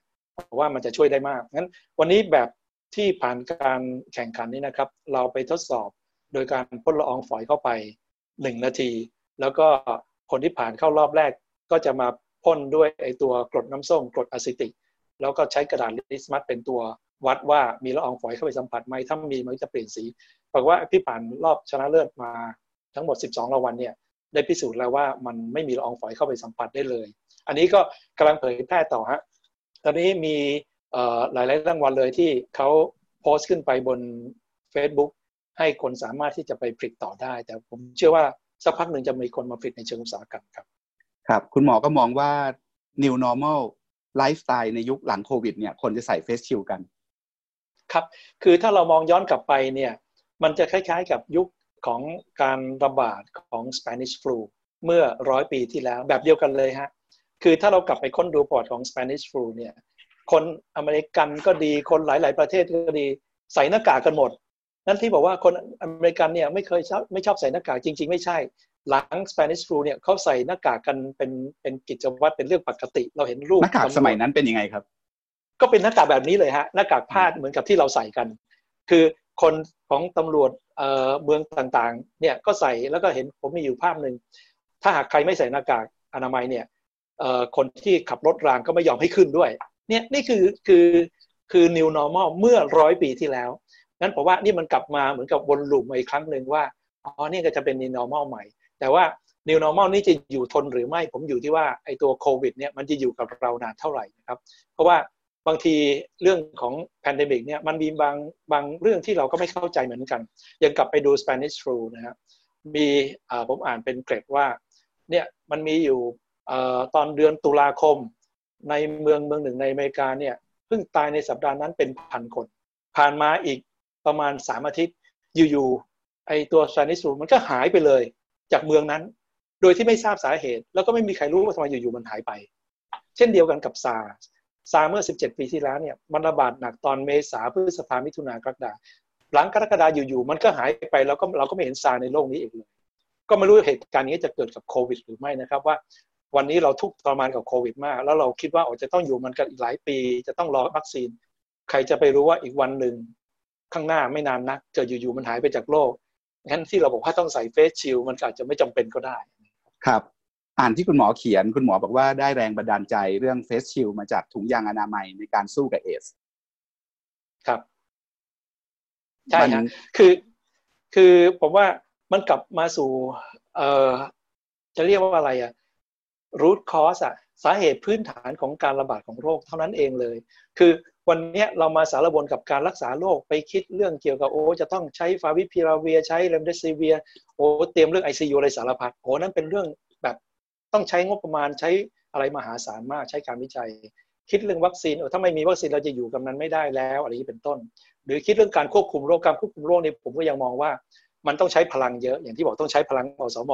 ต้องใช้เรื่องการตรวจ testing กันอย่างกว้างขวาง ทำไมมันกลับมาสู่ปัญหาพื้นฐานเดิมคือว่าป้องกันไม่ให้เรารับเชื้อโรคทำไม่ได้หรือจริงกับโรคต่างๆ ที่ผ่านมาหลายๆโรค เราก็สามารถที่จะอยู่กับมันได้ โดยที่เราแค่ป้องกันโรคเอาเราไม่อยากเป็นไข้เลือดออก เราก็ป้องกันไม่ให้ถูกยุงลายกัด เราไม่อยากจะเป็นโรคพยาธิปากขอก็แค่ใส่รองเท้า เราไม่อยากเป็น HIV ก็แค่ใส่ถุงยางอนามัย เพราะว่าอย่างถุงยางอนามัยก็อาจจะเป็นตัวอย่างที่เทียบเคียงได้เลยในกรณีของ HIV HIV เนี่ย ตอนยุคที่เราพยายามจะปราบ HIV ให้อยู่หมัดเนี่ยเราบอกว่าเนี่ยเราจะต้องตรวจผู้หญิงบริการเนี่ยให้ได้ร้อยเปอร์เซ็นเลยนะ ถ้าหากใครที่ไม่ได้ตรวจห้ามให้บริการทางเพศนี้เป็นต้น ซึ่งเราต้องยอมรับว่าบริการทางเพศในประเทศไทยเรามีอยู่แล้วนะครับนั้นจะต้องมีการตรวจกันเป็นรายสัปดาห์เลย ถ้าไม่ตรวจถือว่าอันนั้นคนนั้นให้บริการไม่ได้ สุดท้ายแล้วเนี่ยหลังๆไม่เห็นต้องตรวจเลย เพราะการใช้ถุงยางอนามัยเท่านั้นแหละทำให้การที่ต้องนั่งเทสกันเป็นทุกสัปดาห์มันหมดความสำคัญลงไป ชั้นใดชั้นนั้นผมว่ามาวันนี้ก็แบบเดียวกัน เราบอกเราต้องเทสโควิดให้มากที่สุดเป็นไปได้แบบ อาจจะต้องเป็นหลายแสนรายเป็นล้านราย ถามว่าแล้วทำไมเราไม่ป้องกันโควิดล่ะแค่ป้องกันได้ง่ายคือไม่ให้มันเข้าทางตาทางจมูกทางปากเราท่านั้นก็จบแล้วนั้นการใส่เฟสชิลข้อดีมันคือว่าทำให้มือเรามาสัมผัสหน้าไม่ได้ง่ายๆงั้นพอใส่เฟสชิลผมก็สังเกตตัวเองหลายครั้ง อยู่ๆก็จะมือมาจับแว่นบ้างเออมันจับไม่ได้ให้มันติดเฟสชิลนี่เป็นต้นครับ ทุกวันนี้คุณหมอหาชื่อเรียกภาษาไทยให้เฟสชิลได้ยังครับ เอ่อก็มีคนเสนอหลายชื่อนะครับ อย่างเช่น ท่านศาสตราจารย์ชาวิทย์เกษตรศิริตอนแรกท่านใช้บอกว่าหมวกกันหน้า ผมว่าเอ๊ะมันไม่เป็นหมวกอย่างเดียว ก็เลยใช้ว่ากันหน้าอนามัย แล้วก็มีคุณชำนาญจันเรืองมั้งมาบอกเอาใช้กั้นหน้าไหมอะไรอย่างเงี้ยนะครับ ล่าสุดเห็นอาจารย์ชาวิทย์ออกมาเสนอว่าเป็นเกราะกันหน้า เพราะว่าอันนี้ก็เป็นเรื่องที่เดี๋ยวเราลงความเห็นกันได้นะครับ แต่ว่าก็ ถ้าได้ชื่อที่เหมาะสมก็คงเรียกกันต่อไป เพราะวันนี้เราก็เรียกทั้งถุงยางทั้งคอนดอม ต่อไปเราจะทั้งเฟสชิลหรือกันหน้าหรือเกาะกันหน้าก็ได้ครับ ครับ คุณหมอบอกว่าการสู้โควิดเนี่ยมันมีสามขั้น ขั้นป้องกันโรค คุณหมอก็ตอบโจทย์ด้วยเฟสชิลนะครับ ขั้นต่อไปก็คือการควบคุมโรค และอีกขั้นหนึ่งคือเรื่องการรักษาโรค ผมชวนคุยเรื่องการควบคุมโรคต่อนิดนึงนะครับ คุณหมอประเทศไทยเนี่ยเป็นที่แรกที่เจอผู้ป่วยนอกจีนนะครับ เราก็เป็นแหล่ง รับนักท่องเที่ยวชาวจีน คนอู่ฮั่นก็มาเที่ยวที่นี่เป็นลำดับต้นๆของโลก เราคุยกันเรื่องนี้มาตั้งแต่แรกเริ่มเดือนมกราเลย แต่เราก็อยู่รอดรับมือมาถึงเดือนสี่เดือนเมษาแล้วเนี่ยได้ยังไงนะครับ ทั้งที่ตอนนั้นเราก็ยังเปิดให้คนเดินทางเข้าออกประเทศได้โดยเสรีรวมถึงคนจีนด้วย ตอนนั้นผู้นำรัฐบาลก็ยังเมาหมัด ยังไม่มีความชัดเจนเชิงนโยบาย การจัดการปัญหาช่วงแรกก็ลองผิดลองถูก ตัวคุณหมอเองอธิบายความสำเร็จระดับหนึ่งในการควบคุมโรค ของไทยยังไง ระบบควบคุมโรคติดต่อของไทยนี่มันเข้มแข็งจริง ๆ อย่างที่เขาว่ากัน หรือมันเป็นโชค หรือว่ามันเป็นมันมีจุดพลิกทางนโยบายตอนไหนยังไง ที่มันทำให้เรายังรักษาฐานที่มั่นไว้ได้ แล้ว worst case scenario ไม่ได้เกิดขึ้นจริง ๆ ที่นี่ ครับ คือผมคิดว่าถ้าหากเราไม่มีคลัสเตอร์สนามมวยคลัสเตอร์ผับแล้วก็คลัสเตอร์ที่ไปทำพิธีทางศาสนามานะฮะเพราะวันนี้เราอาจจะยังอยู่สบายๆก็ได้เลยนะครับ เพราะว่าอย่างที่อาจารย์บอกไว้คือว่าขนาดเรารับนักท่องเที่ยวชาวจีนเข้ามาจนกระทั่งถึงปลายมกราเราก็ยังไม่เห็นการระบาดในประเทศไทยเลยเพราะว่าอันนี้เป็นลักษณะพิเศษที่อาจจะถือว่าเป็นโชคก็ได้มั้งครับ คือตอนสมัยซาเมื่อ 17 ปีที่แล้วเนี่ยในขณะที่ฮ่องกงระบาดหนักสิงคโปร์ระบาดหนักนะครับ ประเทศไทยเนี่ยเรามีความกลัวเรื่องซาแต่ว่าก็ถ้าไม่มีระบาดเช่นเดียวกัน เพราะว่าปัจจัยเนี่ยอาจจะเกิดจากหลายสาเหตุ บางคนบอกว่าเป็นเรื่องอากาศร้อน อืม มันก็อาจจะจริงบ้างแต่ไม่น่าจะทั้งหมดเพราะว่าสิงคโปร์ก็อากาศร้อนเหมือนกันนะฮะสิงคโปร์ก็เมื่อตอนซาก็ระบาดนะหรืออย่างแม้แต่ตอนนี้ก็เช่นเดียวกันนะครับผมคิดว่าปัจจัยที่น่าจะถือเป็นความโชคดีอันแรกก็คือว่าโชคดีที่เรามี PM 2.5 สูงมากในตอนปลายธันวาต้นมกรามันช่วยยังไงครับ คนกรุงเทพเนี่ยใส่หน้ากากกันเยอะมาก คือถ้าหากเราบอกว่าคนกลัวโควิด เราใส่หน้ากากจริง ๆ อาจจะตอนแรกๆเขาไม่ค่อยกลัวโควิดกันเท่าไหร่นะตัวแรกเนี่ยเราผมไปในศูนย์การค้าในที่สาธารณะในกรุงเทพมหานครช่วงต้นมกราเนี่ยคนใส่หน้ากากอนามัยในศูนย์การค้าที่ผมเดินผ่านนี่ประมาณ 70-80%อร์เซ็นต์ผมก็ใส่ครับเพราะเป็นภูมิแพ้แพ้ฝุ่นเหมือนกัน นั่นก็คือว่าพอมี PM 2.5ทุกคนก็ใส่กันเป็นปกติ คือ พอคุณใส่เป็นปกติแล้วเนี่ยพอมาแนะนำว่าให้ใส่หน้ากากอนามัยตอนเพื่อป้องกันโควิดเนี่ยมันเลยไม่ยากที่จะปรับกับเปลี่ยนพฤติกรรม อันนั้นคือเป็นประเด็นแรก ประเด็นที่ 2 ผมคิดว่าคนไทยเนี่ยมีระยะห่างระหว่างคนพอสมควรนะฮะคือเราไม่ค่อยสัมผัสมือกัน เราไม่ค่อยโอบกอดกัน เราไม่ค่อยหอมแก้มกัน อันนี้ก็คงจะเป็นตัวอย่างที่ชัดเจนอย่างในอิตาลีที่ว่าทำไมถึงระบาดได้เร็วมาก อย่างในสิงคโปร์ตอนสมัยซาร์สเนี่ยก็ระบาดจากการสัมผัสมือ จับมือกัน shake hand กัน เรื่องเคสแรกที่เกิดขึ้นในเยอรมัน ที่เป็นเคสที่คนที่เป็นวิทยากรชาวจีน ไปประชุมที่เยอรมัน แล้วก็นำไอเชื้อไปติดให้คนเยอรมันก็เกิดจากการสัมผัสมือนั้นคนไทยเนี่ยไม่ค่อยสัมผัสมือ และนี้ก็เกิดขึ้นตั้งแต่สมัยวิสาเพราะส่วนใหญ่เราคุ้นเคยกับการไหว้ตอนช่วงแรกที่มีการระบาดโควิดใหม่ๆ ผมก็ยังเคยโพสต์เลยบอกว่างดสัมผัสมือนะ เพราะว่าตอนสมัยซาเราหยุดสัมผัสมือกันช่วงหนึ่งแต่หลายคนอาจจะลืมไปแล้ว ผมเขียนไปปุ๊บก็มีบางคนออกมาหัวเราะบอกว่าเสนออะไรอะทำไมมันแบบดูหน่อมแนมเลิกเกินนี้เป็นต้นแต่ไม่วันนี้เรื่องการสัมผัสมือเป็นเรื่องที่เราไม่ทำกันแล้วนิดนั้นผมว่าอันนี้อาจจะเป็นโชคในเชิงวัฒนธรรมก็ได้ว่าเราอาจจะไม่ได้มีลักษณะของการจับเนื้อต้องตัวสัมผัสกันง่ายมากอย่างนี้เป็นต้นนะครับนอกจากนั้นผมคิดว่าก็คงเป็นเรื่องที่ว่าความตื่นตัวของโซเชียลมีเดียต้องยอมรับว่าโซเชียลมีเดียเนี่ยมันมีปัจจัยที่ทำให้เกิดการ พร่กระจายข่าวสารอะไรต่างๆ แล้วทำให้คนมีความรู้สึกว่าตื่นตัวในเรื่องนี้ได้รวดเร็วมาก แล้วบอกว่าอันทำให้นั้นใครที่บอกว่าทำตามใจคือไทยแท้บอกว่าไม่ใช่อะคนไทยบอกว่าพอเข้าใจเรื่องราวต่างๆแล้วเนี่ยแล้วบอกให้เขาปฏิบัติอย่างไรเนี่ยทุกคนยินดี แล้วก็พร้อมจะให้ความร่วมมือเสมอครับ คุณหมอให้น้ำหนักกับระบบการควบคุมโรคติดต่อของไทยขนาดไหนครับ คือผมว่าถ้าเป็นในตอนช่วงแรกเนี่ยระบบควบคุมโรคเราอาจจะยังไม่ได้ตั้งตัวทันนะอย่างไม่ว่าจะเป็นเรื่อง testing ช่วงแรกก็ต้องยอมรับว่าตั้งตัวไม่ทัน เรื่องระบบ tracing เองเนี่ยก็อาจจะเป็นเพียงแค่การใช้กลไกของกรมควบคุมโรคอาศัยนักระบาดวิทยาที่มีอยู่ แต่พอตอนช่วงหลังพอเริ่มมีการระบาดที่เป็นคลื่นลูกแรกขึ้นมาตั้งแต่ประมาณสักกลางมีนาคมเนี่ยเพราะว่าตอนนั้นเริ่มมีการปูพื้นละอย่างอสมอช่วงแรกๆเนี่ย ผมก็ยังไม่ค่อยมั่นใจว่าท่านเหล่านั้นเนี่ยจะรับมือไหวไหม แต่พอมีการประสานงานกันอย่างเอาจริงเอาจัง งั้นผมว่าณวันนี้ผมสบายใจได้ว่าระบบควบคุมโรคของเราเนี่ยตรึงในเรื่องของการระบาดได้ได้ดีมาก จนผมคิดว่าผมไม่ห่วง จากควบคุมโรคมาเรื่องการรักษาโรคนะครับคำถามคาใจอีกข้อหนึ่งก็คือเราเคยกังวลว่าคอขวดของการรับมือผู้ป่วยโควิด อาการรุนแรงเนี่ยอยู่ที่เครื่องช่วยหายใจ อยู่ที่จำนวนเตียง ICU อยู่ที่จำนวนบุคลากรทางการแพทย์ที่สามารถดูแลผู้ป่วยหนักได้ ทุกวันนี้ปัญหาคอขวดดังกล่าวพวกนี้คลี่คลายไปหรือยังครับ คือต้องเรียนตรงๆ ถ้าหากเกิดมีการระบาดหนักมากนะฮะ เหมือนอย่างที่เจอในหลายประเทศ สักประมาณปลายมีนาเนี่ยผมว่าตอนหน้าห่วง คือเพราะตอนนั้นเนี่ยเรายังเตรียมอะไรได้ไม่ดีเท่าเท่าไหร่นะ เท่าที่ผมทราบข้อมูลจากในกระทรวงสาธารณสุขเนี่ย เพราะว่าในการรักษาพยาบาล คือบุคลากรทางการแพทย์ของทางการแพทย์ทางพยาบาลของเราเนี่ยผมว่ามีความรู้ความสามารถที่แบบสามารถจะดูแลโรคได้ แต่ปัญหาคืออยู่เรื่องเตียงหนึ่งอันที่สองก็คือเรื่องเกี่ยวกับพวกอุปกรณ์ต่างๆ ที่ช่วยในการป้องกันตัวผู้รักษาพยาบาลด้วยไม่ว่าจะเป็นพวกชุด PPE พวก N95 อย่างนี้เป็นต้นนะครับ หรือแม้แต่ยาในการรักษาโรคฟาวิพิราเวียต่างๆ คือช่วงแรกๆเนี่ยผมว่าเตรียมไม่ทันงั้นผมมีโอกาสได้ไปนั่งพูดคุยกับ ทางท่านผู้ว่าการกระทรวงสาธารณสุขตอนช่วงประมาณสักปลายมีนาคม ตอนนั้นก็กังวลเรื่องสงกรานถึงได้มีการพยายามเร่งรัดข้อเสนอว่า จะต้องมีการยกเลิกวันสงกรานต์ซึ่งผมคิดว่าอันนี้ก็เป็นเรื่องที่ทำให้เราสามารถที่จะรับมือได้ดี เพราะถ้าเกิดมีการระบาดของโควิด เรื่องจากการที่เรายังมีจำการสงกรานต์อยู่เพราะว่าอันนั้นจะเป็นเรื่องใหญ่มากนะครับนั้นถ้ากลับไปดู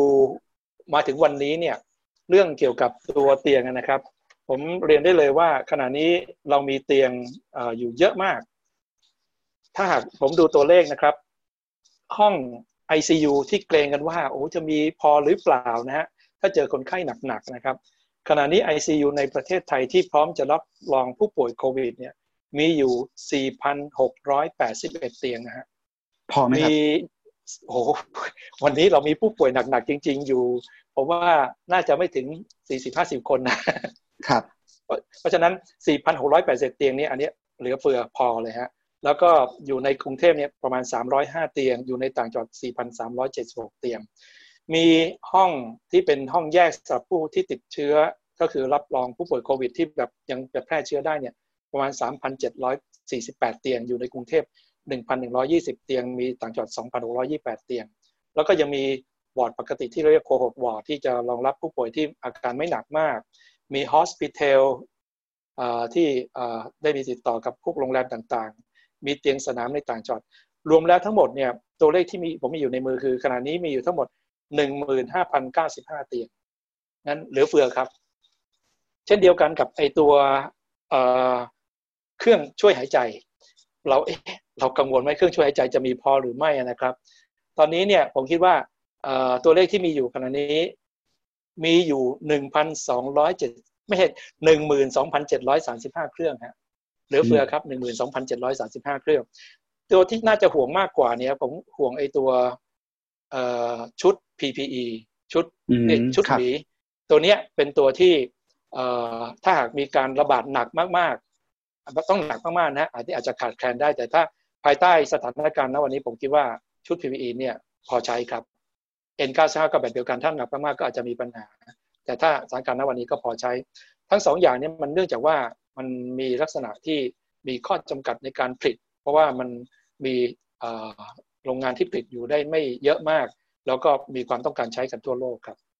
ต้องนำเข้าเรายังพึ่งตัวเองไม่ได้ แล้วก็มันเป็นอุปกรณ์ที่ต้องเปลี่ยนเรื่อยๆใช่ไหมครับ ใช่ครับเอ่อคือใช้ครั้งเดียวต้องทิ้งเลยตอนนี้ก็เลยมีความพยายามว่าดูว่าจะสามารถเอามาใช้ซ้ำได้ไหม อย่างเช่น N95 ก็เริ่มมีการศึกษาดูว่าถ้าเอาไว้ใช้อบใน UV มันจะกลับมาใช้ซ้ำได้หรือเปล่าตอนนี้ก็เป็นเรื่องที่กำลังศึกษากันอยู่ครับอีกตัวหนึ่งก็คือตัวยาฟาวิพิราเวียนะครับซึ่งตรงนี้ก็ยังเป็นข้อที่ต้องต้องพยายามหาแหล่งในการที่จะจัดหามาให้ได้มากที่สุดนะครับ ตอนนี้ก็มีมาทั้งจากจีนทั้งจากญี่ปุ่นครับเท่าที่ผมทราบข้อมูลตอนนี้ก็มีออเดอร์ที่สั่งจากจีนญี่ปุ่นประมาณสักแสนกว่าเม็ดครับ ซึ่งก็ถ้ารายหนึ่งใช้ประมาณ 70 เม็ดก็น่าจะรับมือได้ประมาณสักพันห้าร้อยลายครับพันถ้าเกิดเราคุมการระบาดให้อยู่ระดับประมาณนี้ เรารอดไปด้วยกันได้หมด ผมคิดว่าณวันนี้เนี่ยไม่มีความกังวลเรื่องเกี่ยวกับศักยภาพในการรักษาพยาบาล ก็อยู่ตรงที่ว่า จะทำไงให้เราช่วยกันป้องกันไม่ให้เป็น แล้วก็ควบคุมไม่ให้แพร่กระจาย ให้มันรวดเร็วอย่างที่น่ากลัวอย่างที่เราเราไม่อยากให้เกิดขึ้นนะครับ ก็น่าจะสามารถรับมือได้ครับ มาเรื่องกระจายอำนาจครับ ตอนนี้เราเห็นบทบาทของจังหวัดบทบาทของท้องถิ่น บทบาทของชุมชนเพิ่มมากขึ้นเรื่อยๆ คุณหมอประเมินดูแล้วเนี่ยเห็นการกระจายอำนาจในการควบคุมโรค ไปตามจังหวัดต่างๆ ไปตามท้องถิ่นต่างๆ ที่ผ่านมาทำได้ดีกันขนาดไหนครับ หรือมีข้อตรงไหนที่เราทำได้ดีขึ้นอีก ครับผมคิดว่าบทบาทครั้งนี้ของผู้ราชการจังหวัดแต่ละจังหวัดนี้โดดเด่นมากนะครับ คือตอนแรกช่วงแรกๆนี่อาจจะยังขลุกขลักบ้าง เพราะว่าก็ต้องยอมรับว่านี่คือเรื่องใหม่ที่เราจะไม่เคยคุ้นเคยเพราะว่าการประกาศใช้พรโรคระบาด แล้วก็มีโรคระบาดที่มันระบาดจริง แล้วก็ระบาดหนักมีตาตายสูงจริงเนี่ยมันก็เป็นเรื่องที่ใหม่สำหรับทุกๆคน แต่พอผ่านมาถึงวันนี้ผมคิดว่า ผู้ว่าราชการจังหวัดแต่ละจังหวัดนี้เขาก็พยายามดูแลในจังหวัดของตัวเองได้ดีนะครับ หลายจังหวัดก็ทำได้ชนิดที่เกินความคาดหมาย อย่างยกตัวอย่างท่านผู้ว่าจังหวัดอุดรธานี ซึ่งท่านได้มารายงานให้กับประชาชน แล้วก็ยังพูดว่าจะทำอะไรต่อไปให้กำลังใจประชาชนเพราะว่านี่ก็เป็นสิ่งที่ทำได้ดีต้องชมเชยนะครับตัวอื่นๆก็คงเช่นเดียวกัน ผมคิดว่าการกระจายอำนาจณวันนี้ในแง่ของการรับมือโควิดผมว่าไม่น่าห่วงอันนี้ก็คงอยู่ที่ ต่อไปแล้วครับที่อาจจะต้องดูว่าเรื่องการเปิดเมืองเนี่ยท่านผู้ว่าเราทั้งท่านสาธารณสุขจังหวัด แล้วก็หน่วยงานต่างๆ ในจังหวัดเนี่ยจะรับมือเรื่องเกี่ยวกับการที่จะให้เราเปิดเมืองอย่างปลอดภัยได้ดีแค่ไหนคงต้องช่วยกันให้กำลังใจครับ หลายคนพูดถึงบทบาทของอสม ในการเป็นคนทำงานหนักที่อยู่ระดับชุมชนเลย บทบาทของอสม ในการสู้กับโควิดรอบนี้นี่เป็นยังไงครับเอ่อผมคิดว่าพอมีอสมฮะทำให้เราสามารถจะกลุ่มเรื่อง คลื่นลูกที่2ของตัวคลัสเตอร์ สนามมวยหรือตัวผับต่างๆ ได้ดีนะครับ เพราะว่าต้องยอมรับว่าพอมีคลัสเตอร์สนามมวยที่เวทีมวยลุมพินีแล้วเนี่ยหลังจากนั้นก็มีเซียนพนันมวยหรือผู้ที่หลงไหลในเรื่องมวยเนี่ยก็ไปในเวทีมวยต่างๆ ในต่างจังหวัดด้วยแล้วตรงนั้นก็ทำให้เกิดการแพร่กระจายในต่างจังหวัด แต่ว่าพอมีอสม มีนักระบาดวิทยา มีตัวหน่วยงานในจังหวัดต่างๆเนี่ยเขาล็อกได้เร็ว ทำให้เรื่องการแพร่กระจายเนี่ยมันไม่ไปต่อ คือผมก็เรียกว่านี่ก็คือโชคดีอันหนึ่งนะที่เราอาจจะไม่หนักเท่ากับเกาหลีใต้ เกาหลีใต้นี่ขึ้นไปเป็นหมื่นรายของเราณวันนี้ก็ประมาณสักสามพัน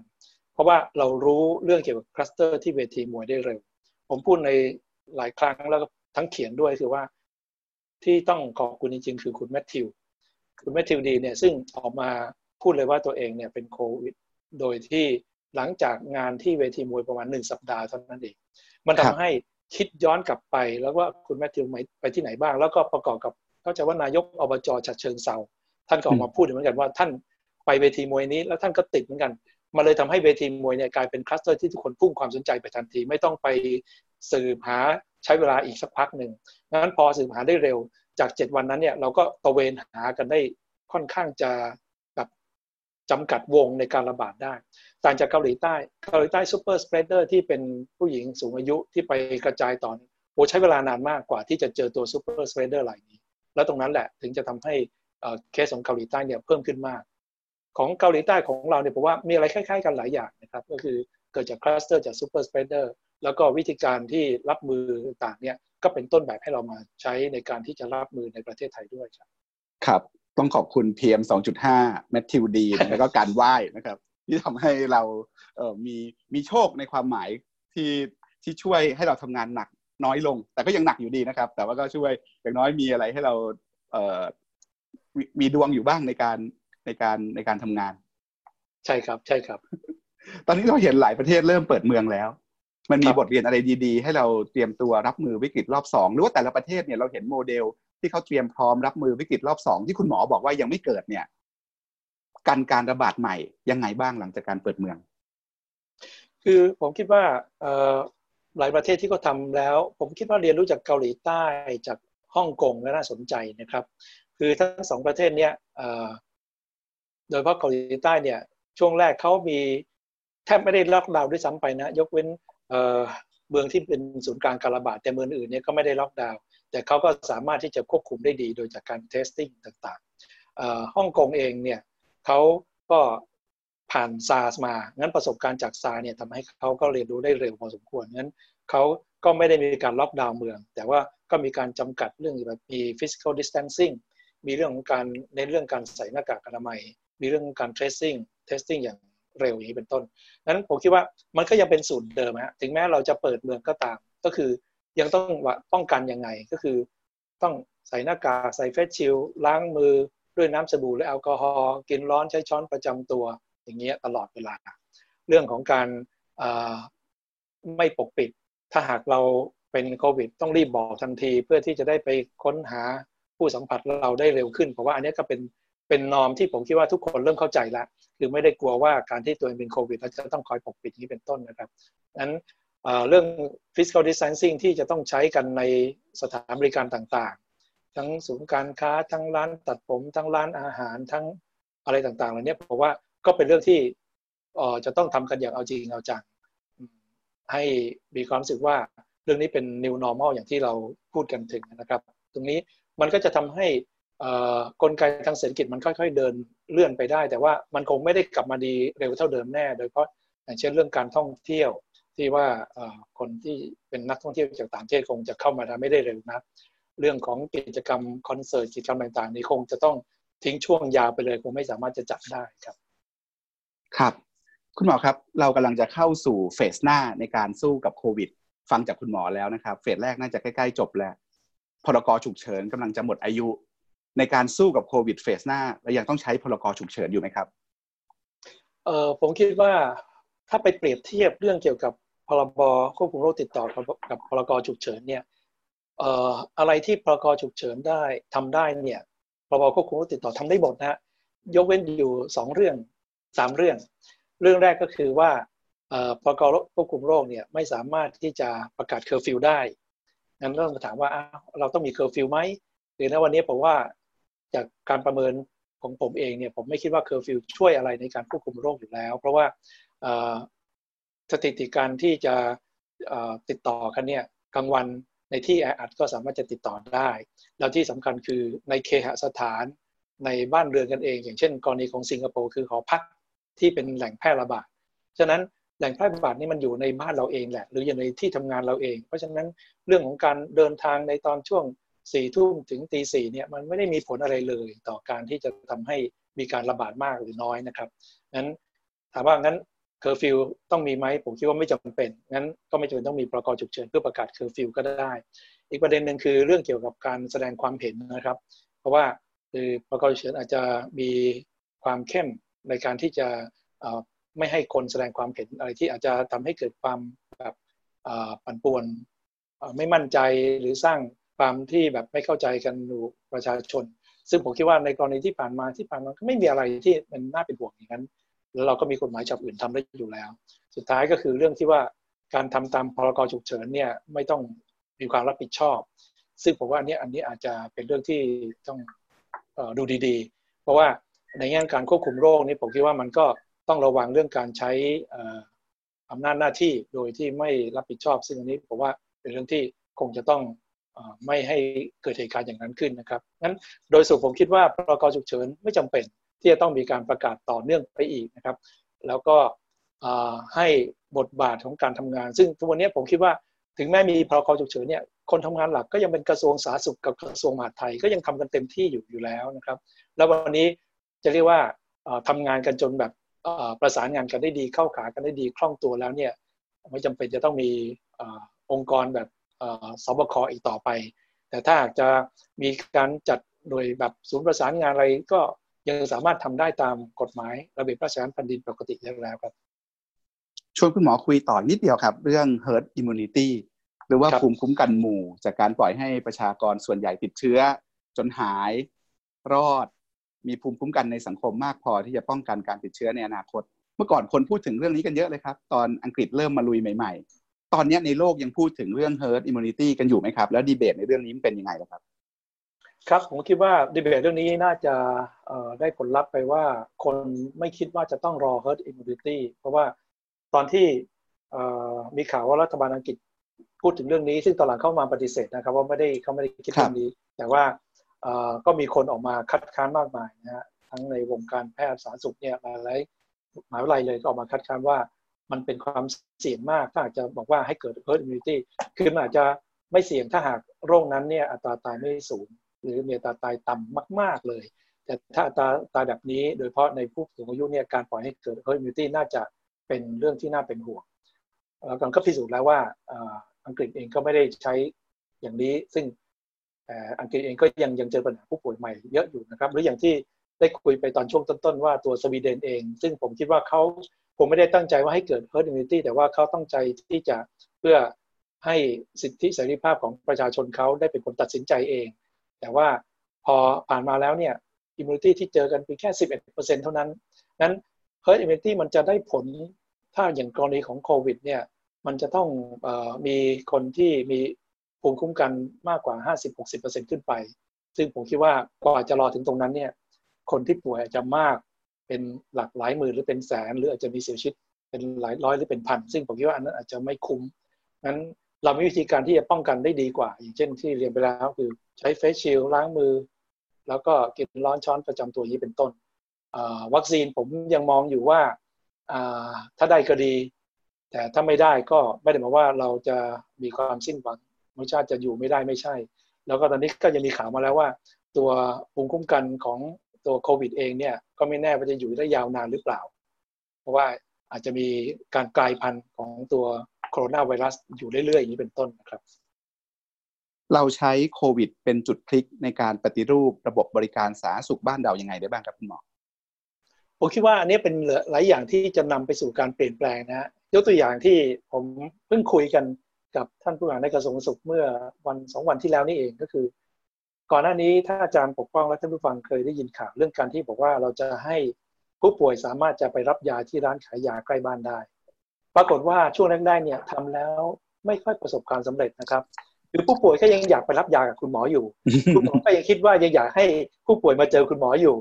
แต่มาจากกรณีของโควิดที่เกิดขึ้นปรากฏการโควิดเนี่ยมันจะทำให้ผู้ป่วยจำนวนไม่น้อยเลยบอกว่า ฉันไม่อยากไปโรงพยาบาลถ้าไม่จำเป็น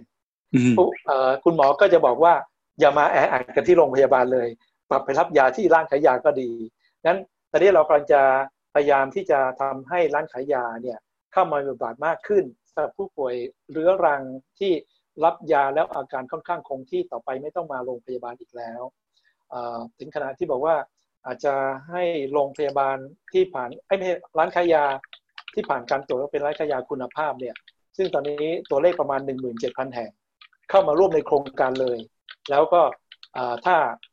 ผู้ป่วยคนไหนอยู่ใกล้ร้านขายยาคุณภาพแห่งไหน สามารถจะบอกกับคุณหมอได้เลยว่า ต่อไปจะขอรับยาที่ร้านขายยา ปีหนึ่งอาจจะเจอหน้าคุณหมอสักสองครั้งพอหกเดือนครั้งหนึ่งพอแล้ว คุณหมอก็บอกดีจะได้ไม่ต้องมาแออัดกันที่โรงพยาบาลนี้เป็นต้นครับ อันนั้นก็เป็นเรื่องแรก เรื่องที่สองอย่างที่เรียนไปแล้วว่าตัวอสมก็จะมีการทำแอปเป็นอย่างจริงจังที่อสมเนี่ยก็จะเป็นกำลังหลักในการที่จะทั้งควบคุมโรคระบาดหรือแม้แต่พวกโรคที่ไม่ติดต่อทั้งหลายต่อไปก็จะใช้แอปตัวนี้ช่วยได้ เรื่อง telemedicine เรื่อง telehealthคงน่าจะได้มีการเกิดขึ้นอย่างจริงจังได้แล้ว เพราะว่าตรงนี้ก็จะเห็นชัดเจนว่ากระบวนการที่ก่อนหน้านี้อาจจะคิดว่าจะต้องใช้ขั้นตอนมากมาย พอเจอวิกฤตมันทำให้ทุกอย่างเนี่ยมันรัดขั้นตอนแล้วก็ทำได้เห็นผลดีพอสมควรนะครับอันอันสุดท้ายเรื่องเกี่ยวกับ Big Data ทั้งหลายในกระทรวงสาธารณสุข ผมจะผมจะรู้สึกว่าต่อไปนี้เราจะได้เห็น Big Data ต่างๆ ถูกรวบรวมประมวลอย่างเป็นระบบ และจะทำให้ผู้บริหารกระทรวงสาธารณสุขรัฐมนตรีปลัดกระทรวงที่เป็นต่างๆเนี่ยจะเอาข้อมูลต่างๆเนี่ยมาใช้ประกอบในการตัดสินใจได้มีประสิทธิภาพมากขึ้น เพราะจากกรณีของโควิดเนี่ยมันทำให้เกิดการระดมพลังครั้งใหญ่มีภาคเอกชนที่เก่งๆ พวก health tech ทั้งหลายเนี่ยมาช่วยกันทำพวกเอาเอา health tech เข้ามาช่วยในการประมวลผลข้อมูลในเรื่องการที่ ดูแลผู้ป่วยด้วยอย่างกรณีของอย่างโรงพยาบาลบางแห่ง อย่างเช่นโรงพยาบาลสนามที่ธรรมศาสตร์ถ้าผมจะไม่ผิด ถึงขนาดที่บอกว่าสามารถที่จะดูแลผู้ป่วยจากที่อยู่ในห้องเนี่ยโดยที่สามารถจะต่อกันได้จากทางไกลได้อย่างนี้เป็นต้นหัวเนี้ยก็เป็นเทคโนโลยีที่มีอยู่ แต่ว่าที่ผ่านมาเรายังไม่เห็นความจำเป็น เพราะว่ามันยังไม่มีวิกฤต พอเจอวิกฤตตัวนี้ผมว่าทุกคนจะเริ่มแอพพลายที่จะมาใช้ได้ คุณหมอครับ วิกฤตโควิดเนี่ยมันเผยให้เราเห็นจุดแข็งและจุดอ่อนของระบบหลักประกันสุขภาพทั่วหน้าของเราอย่างไงบ้าง ครับ ผมคิดว่าเเรื่องหลักประกันสุขภาพทั่วหน้าเนี่ยน่าจะเป็นจุดสำคัญที่ทำให้วันนี้เรารับมือโควิดได้ดีนะครับหรืออย่างเช่นเลยเกี่ยวเรื่องเรื่องการเทส คือพอมีสปสช เข้ามาร่วมสนับสนุน บอกว่าต่อไปตรวจฟรี ไม่ว่าจะเป็น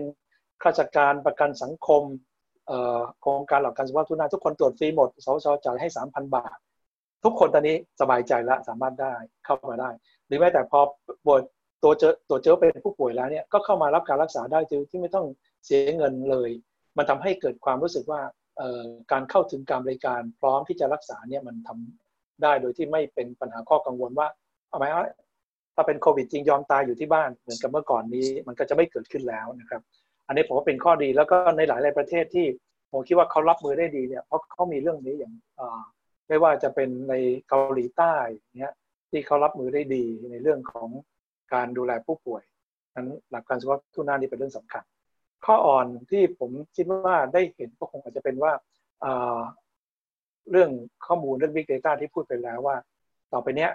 หลักการสุขภาทุนหน้าจะต้องพยายามเน้นเรื่องการเก็บรวบรวม Big Data ให้ได้มากที่สุดเท่าที่จะเป็นไปได้ ณ วันนี้ยังยังทำกันแบบบางอย่างก็ทำได้ดี บางอย่างยังเป็นแมนนวลอย่างช่วงแรก ๆ ที่บอกว่ามีการจ่ายเงินงบประมาณ 3,000 บาทต่อตัวอย่างในการ test เนี่ยยังเป็นระบบ manual อยู่เลย ตอนนี้อาจมาเริ่มทำเป็นระบบที่เป็น auto แล้ว แล้วก็การรายงานผลมาก็จะเร็วขึ้น หรืออย่าง ที่อาจารย์ปกป้องเคยพูดว่าการขอโค้ดในการตรวจเมื่อก่อนนี้ก็เป็นการขอโค้ดทางโทรศัพท์รอดูว่าจะอนุมัติหรือเปล่า นี่ก็มีการพัฒนาแบบ auto coding คือไม่ต้องมารอให้กรมควบคุมโรคแบบอนุมัติแล้วสามารถจะแบบมี criteria มีโค้ดที่สามารถจะขอเองได้เลยผ่านผ่านระบบ auto coding นี้เป็นต้นครับ คุยกันมาทั้งหมดแล้วสรุปกันว่าตอนนี้ท่านผู้ฟังสบายใจได้มากขึ้นใช่ไหมครับ ในการรับมือของโควิด จากภาครัฐ ผมคิดว่าสบายใจได้นะครับ คือผมเองเนี่ยช่วงแรกก็ตอนกลางกลางของการระบาดโควิด ผมก็หนักใจพอสมควร เพราะว่าต้องยอมรับว่าคือองค์คาพยพของกระทรวงสาธารณสุขเราเนี่ยในแต่ละส่วนขององค์คาพยพเนี่ยทำงานได้ดี ปฏิบัติงานตามเขาลูกชอบของเขาเนี่ยได้เต็มที่ได้อย่างดีเยี่ยมมีประสิทธิภาพเลย แต่การประสานงานระหว่างแต่ละองค์คาพยพเนี่ยมันมีปัญหาในช่วงต้น แต่มาตอนนี้ผมคิดว่าการประสานงานต่างๆเนี่ยทำได้ราบรื่น แล้วก็อาจจะถึงขนาดนำเทคโนโลยีใหม่ๆ เข้ามาช่วยโดยซ้ำไป เพราะฉะนั้นถ้าหากต่อไปทางรัฐมนตรีว่าการกระทรวงสาธารณสุข อยากจะทราบสถานการณ์ของโควิดรายวัน ไม่ต้องรอคนส่งมาทางไลน์ไม่ต้องรอ paper แล้ว สามารถที่จะเข้าสู่ระบบมี dashboard ที่สามารถจะประเมินสถานการณ์ได้เลย มีระบบ alert ที่ถ้าทิศไหนมีปัญหา ซึ่งต่อไปเนี่ยมันก็จะมีคล้ายๆกับทำเป็น vulnerability index ว่าจังหวัดไหนหรือพื้นที่ไหนเนี่ยมีความเสี่ยงสามารถ alert ขึ้นมาได้ ตรงนี้มันจะทำให้เรื่องราวต่างๆเนี่ยมันง่ายขึ้นเยอะมาก การตัดสินใจก็จะทำได้รวดเร็วขึ้นนั้นมีการพัฒนามาเป็นลำดับ เพราะฉะนั้นถ้ามาถึงสถานการณ์วันนี้ ผมคิดว่าเราสบายใจได้มากแล้ว อันนี้ที่ต้องการป้องกันอยู่คือว่าป้องกันตัวเองให้ดีที่สุด ป้องกันไม่ให้มีการเกิดใหม่ของคลัสเตอร์ เพราะฉะนั้นก็ต้องช่วยกันเป็นเป็นตาเฝ้าระวังว่า ถ้าหากมีตรงไหนที่มันสุ่มเสี่ยงที่จะเกิดคลัสเตอร์ของการระบาดจะต้องช่วยกันบอกกัน เราจะได้มีการเข้าไป test และ tracing กันอย่างรวดเร็วครับ ตัวคุณหมอเข้าไปช่วยในกระทรวงสาธารณสุขบ้างไหมครับ ช่วงหลังเลือกตั้งเนี่ย คุณหมอเขียนว่าเข้าไปอยู่ในทีมที่ปรึกษารัฐมนตรีว่าการกระทรวงสาธารณสุขไปดูเรื่องระบบหลักประกันสุขภาพทั่วหน้า ในช่วงโควิดเนี่ยคุณหมอมีบทบาทเข้าไปช่วยกระทรวงตรงไหนบ้างไหมหรือว่าดูอยู่วงนอกคอยวิพากษ์วิจารณ์ในฐานะประชาชน ช่วงแรกๆก็อยู่วงนอกครับเพราะคิดว่าก็เป็นเรื่องที่กระทรวงสุขเองเนี่ยคุ้นเคยกับการรับมือจากโรคซาร์แล้วก็โรคไข้หวัด 2009 มาแล้วนะครับ แต่พอมาช่วงกลางๆของการระบาดเนี่ยประมาณสักกลางมีนา จริงๆวันต้นมีนาละที่ผมเริ่มรู้สึกว่า อาจจะต้องเข้าไปช่วยนิดหน่อย ในแง่ของการคอยให้ความเห็นหรือประสานงานต่างๆ อาศัยที่ว่าพอที่จะรู้จักกลไกในกระทรวงสาธารณสุข รู้จักคนที่เขาเป็นผู้เชี่ยวชาญในกระทรวงสาธารณสุขบ้างนะครับ ก็คิดว่าน่าจะเข้าไปช่วยที่จะเก็บรวบรวมติดตามข้อมูลต่างๆ แล้วก็พูดคุยกับทางท่านรัฐมนตรี เพราะว่าคือท่านตรีเองท่านก็บอกกับผมเองโดยตรงว่า ท่านเองไม่ได้มีความรู้เรื่องการแพทย์และสาธารณสุขเลย ถ้ามีอะไรที่เป็นเรื่องที่มันเป็นความรู้เฉพาะอะไรเงี้ย ถ้าผมให้ความเห็นแล้วก็บอกท่าน ท่านก็จะได้ช่วยตัดสินใจได้ดีขึ้น ซึ่งตรงนี้ก็เป็นส่วนที่คิดว่า ถ้าได้เข้าไปประสานงานต่างๆ ติดตามดูว่าเรื่องราวต่างๆ ไปถึงไหน บางอย่างตรงไหนเป็นคอขวด บางอย่างตรงไหนต้องการการตัดสินใจเชิงนโยบาย ผมก็อาศัยว่าเงื่อนไขที่ ท่านนุตรีท่านก็ได้เรียกว่าอะไรขอให้ผมให้ความเห็นได้อย่างเต็มที่ ผมก็เลยคิดว่าตรงนั้นก็น่าจะสามารถที่จะไปช่วยได้บ้าง มาถึงวันนี้ถึงคิดว่าเออตรงนั้นก็เป็นเรื่องที่ทุกทุกคนได้ช่วยกัน แล้วก็ทำให้เราสามารถที่จะเดินมาถึงจุดวันนี้ที่เราคิดว่าค่อนข้างสบายใจได้ครับ ครับสุดท้ายแล้วครับ คุณหมอทิ้งท้ายอะไรให้ประชาชนที่ฟังรายการอยู่บ้างครับ ว่ามีโจทย์อะไรที่เราต้องจับตาดูในช่วง สองสามอาทิตย์ข้างหน้าในช่วงดีเบตว่าด้วยการค่อยๆเปิดเมือง โจทย์ที่เราต้องเตรียมรับมือในอนาคตมีอะไรบ้างครับ ครับคือผมคิดว่าวันนี้โจทย์ใหญ่ที่มันท้าทายเรารออยู่ข้างหน้าคือว่า จุดสมดุลระหว่างเรื่องเกี่ยวกับสุขภาพ กับเรื่องเศรษฐกิจ คืออที่ผ่านมาเนี่ยเรามักจะเน้นเรื่องว่าจะเอาโควิดให้อยู่หมัดได้ยังไง โดยที่ไม่ได้มองว่า เศรษฐกิจจะมีผลกระทบอย่างรุนแรงแค่ไหนนะครับเพราะว่านี้เป็นโจทย์ที่มันเกิดขึ้นกับทั่วโลกอะ่ะถึงขนาดที่ใน Wall Street Journal ยังบอกเลยว่าเป็นความขัดแย้งระหว่าง epidemiologist กับ economist อย่างนี้เป็นต้นนะครับ มาวันนี้เนี่ยผมคิดว่าเป็นจุดที่ผมเองก็พยายามจะบอกกับเพื่อนๆในวงการแพทย์วงการสาธารณสุขเหมือนกัน ว่า ผมคิดว่ามันมีกฎอยู่สามข้อนะฮะเวลาเราพิจารณาว่าเราจะเดินหน้าต่อไปอย่างไรนะครับโดยเฉพาะอย่างยิ่งถ้ามันมี สิ่งที่ต้องเลือกระหว่างเรื่องโควิด กับเรื่องเศรษฐกิจ กฎข้อแรกคือเป็นกฎพื้นฐานเลย เวลาเราเรียนแพทย์คือ first do no harm คือไม่ใช่ว่าเราจะให้ยาแรงแค่ไหนก็ได้ โดยที่ไม่สนใจว่าผลลัพธ์ของยานั้นจะเป็นอย่างไร เพราะฉะนั้นถ้าหากเรารู้ว่ายาตัวนี้แรงให้ไปแล้วโรคหายจริง แต่สุดท้ายคนไข้อาจจะตายได้จากโรคแทรกซ้อนจากยา ต้องหยุดนะต้องไม่ให้ เช่นเดียวกันมาวันนี้ถามว่าการปิดเมืองเนี่ยคือยาแรงไหมใช่มันคือยาแรง มันแก้ปัญหาโควิดได้ไหมมันแก้ได้ แต่พอถึงจุดหนึ่งเนี่ยถ้ายาแรงตรงนี้ให้นานเกินไป แล้วเกิดโรคแทรกซ้อนมาแล้วสุดท้าย คนไม่ได้ตายจากโควิด แต่คนตายเพราะว่าฆ่าตัวตาย คนตายเพราะความยากจนคนตายเพราะตาย เพราะว่าอันนี้เป็นเรื่องที่มันต้องกลับมาสู่กฎข้อแรกเราละคือ first do no harm กฎข้อที่สองคือว่า เราต้องรักษาคนไม่ใช่รักษาโรค เราต้องป้องกันคนไม่ใช่ป้องกันโรค เพราะในวงการแพทย์เรามักจะทุ่มเทรักษามองตัวโรค แต่ไม่ได้มองคนทั้งคนงั้นคนที่เชี่ยวชาญเรื่องไหน ก็จะเน้นรักษาเรื่องนั้น โดยที่ไม่รู้ว่าจริง ๆ แล้วเนี่ยปัญหาของคนคนนั้นเนี่ยมันไม่ได้มาปัญหาจากเพียงแค่โรคที่เรารักษาอยู่หรอกครับนั้นก็เป็นข้อเตือนใจว่าวันนี้ปัญหาเศรษฐกิจมันกำลังหนักขึ้นเรื่อยๆในที่ปัญหาโควิดนะ ผมคิดว่ามันเริ่มผ่อนคลายได้ลงบ้างแล้ว เพราะฉะนั้นถ้าหากยังยืนยันบอกต้องปิดเมืองไปอีกเดือนหนึ่งเพื่อบอกว่าไม่มีผู้ป่วยโควิดเลย หรือว่ามีผู้ป่วยวันละคนสองคน แต่เศรษฐกิจพังย่อยยับเนี่ยผมคิดว่าอันนี้เป็นการตัดสินใจที่ผิดละกฎข้อที่สามผมว่าเป็นกฎของ diminishing return มันไม่มีอะไรหรอกที่เราสามารถที่จะบอกว่าทำจนทั้งทุกอย่างได้ร้อยเปอร์เซ็นต์นั้นถ้าจะบอกว่า เนี่ยเราจะป้องกันวัณโรค เพราะฉะนั้นเราต้องฉีดวัคซีน BCG ให้ได้ร้อยเปอร์เซ็นต์ไม่จำเป็น เพราะว่าถ้าหากเราจะสมมติเราฉีดวัคซีน BCG ป้องกันวัณโรคได้เก้าสิบเปอร์เซ็นต์แล้วเนี่ยจากเก้าสิบเซนทำถึงร้อยเปอร์เซ็นต์เนี่ยโอ้ใช้พลังงานเยอะมากต้องไปควานหาเพื่อเอาให้ได้ครบร้อยเปอร์เซ็นต์แต่ถามว่าการฉีดวัคซีนเก้าสิบเปอร์เซ็นต์เนี่ยป้องกันวัณโรคได้ไหมในชุมชนได้ไหมป้องกันได้ เช่นเดียวกัน มาวันนี้ต้องบอกว่าต้องมีโควิดเป็นศูนย์หรือไม่ในแต่ละวันถึงจะเปิดเมืองได้ ไม่ใช่ มันถ้าหากมีโควิดระดับอย่างนี้ เราสามารถจะรับมือโควิดได้ ผู้ป่วยไม่เยอะมาก มันไม่เป็นเบอร์เดนต่อเตียงต่อจำนวนแพทย์ต่อเรื่องยาที่เราใช้รักษา เพราะฉะนั้นถ้าเรามองว่าโควิดต้องอยู่กับเราไปเรื่อยๆ ถ้ามันมีผู้ป่วยระดับนี้เราสามารถดูแลได้ เปิดเมืองได้แล้วครับ อย่าไปรอจนกระทั่งบอกว่าไม่มีผู้ป่วยโควิดแม้แต่รายเดียวค่อยเปิดเมือง สุดท้ายเปิดเมืองมาอาจจะไม่มีใครเหลือเลย วันนี้ขอบพระคุณคุณหมอสุรพงศ์สืบวงลีมากนะครับ ที่ให้เกียรติมาพูดคุยกับรายการ รักษาสุขภาพนะครับ คุณหมอ ครับยินดีครับขอบคุณครับ วันนี้ผมปกป้องจันบิดและคุณหมอสุรพงศ์สืบวงลีลาท่านผู้ฟังไปก่อนนะครับ พบกับวันโอวันวันออนวันได้ทุกวันจันทร์ถึงศุกร์สองทุ่มตรงครับ วันนี้สวัสดีครับ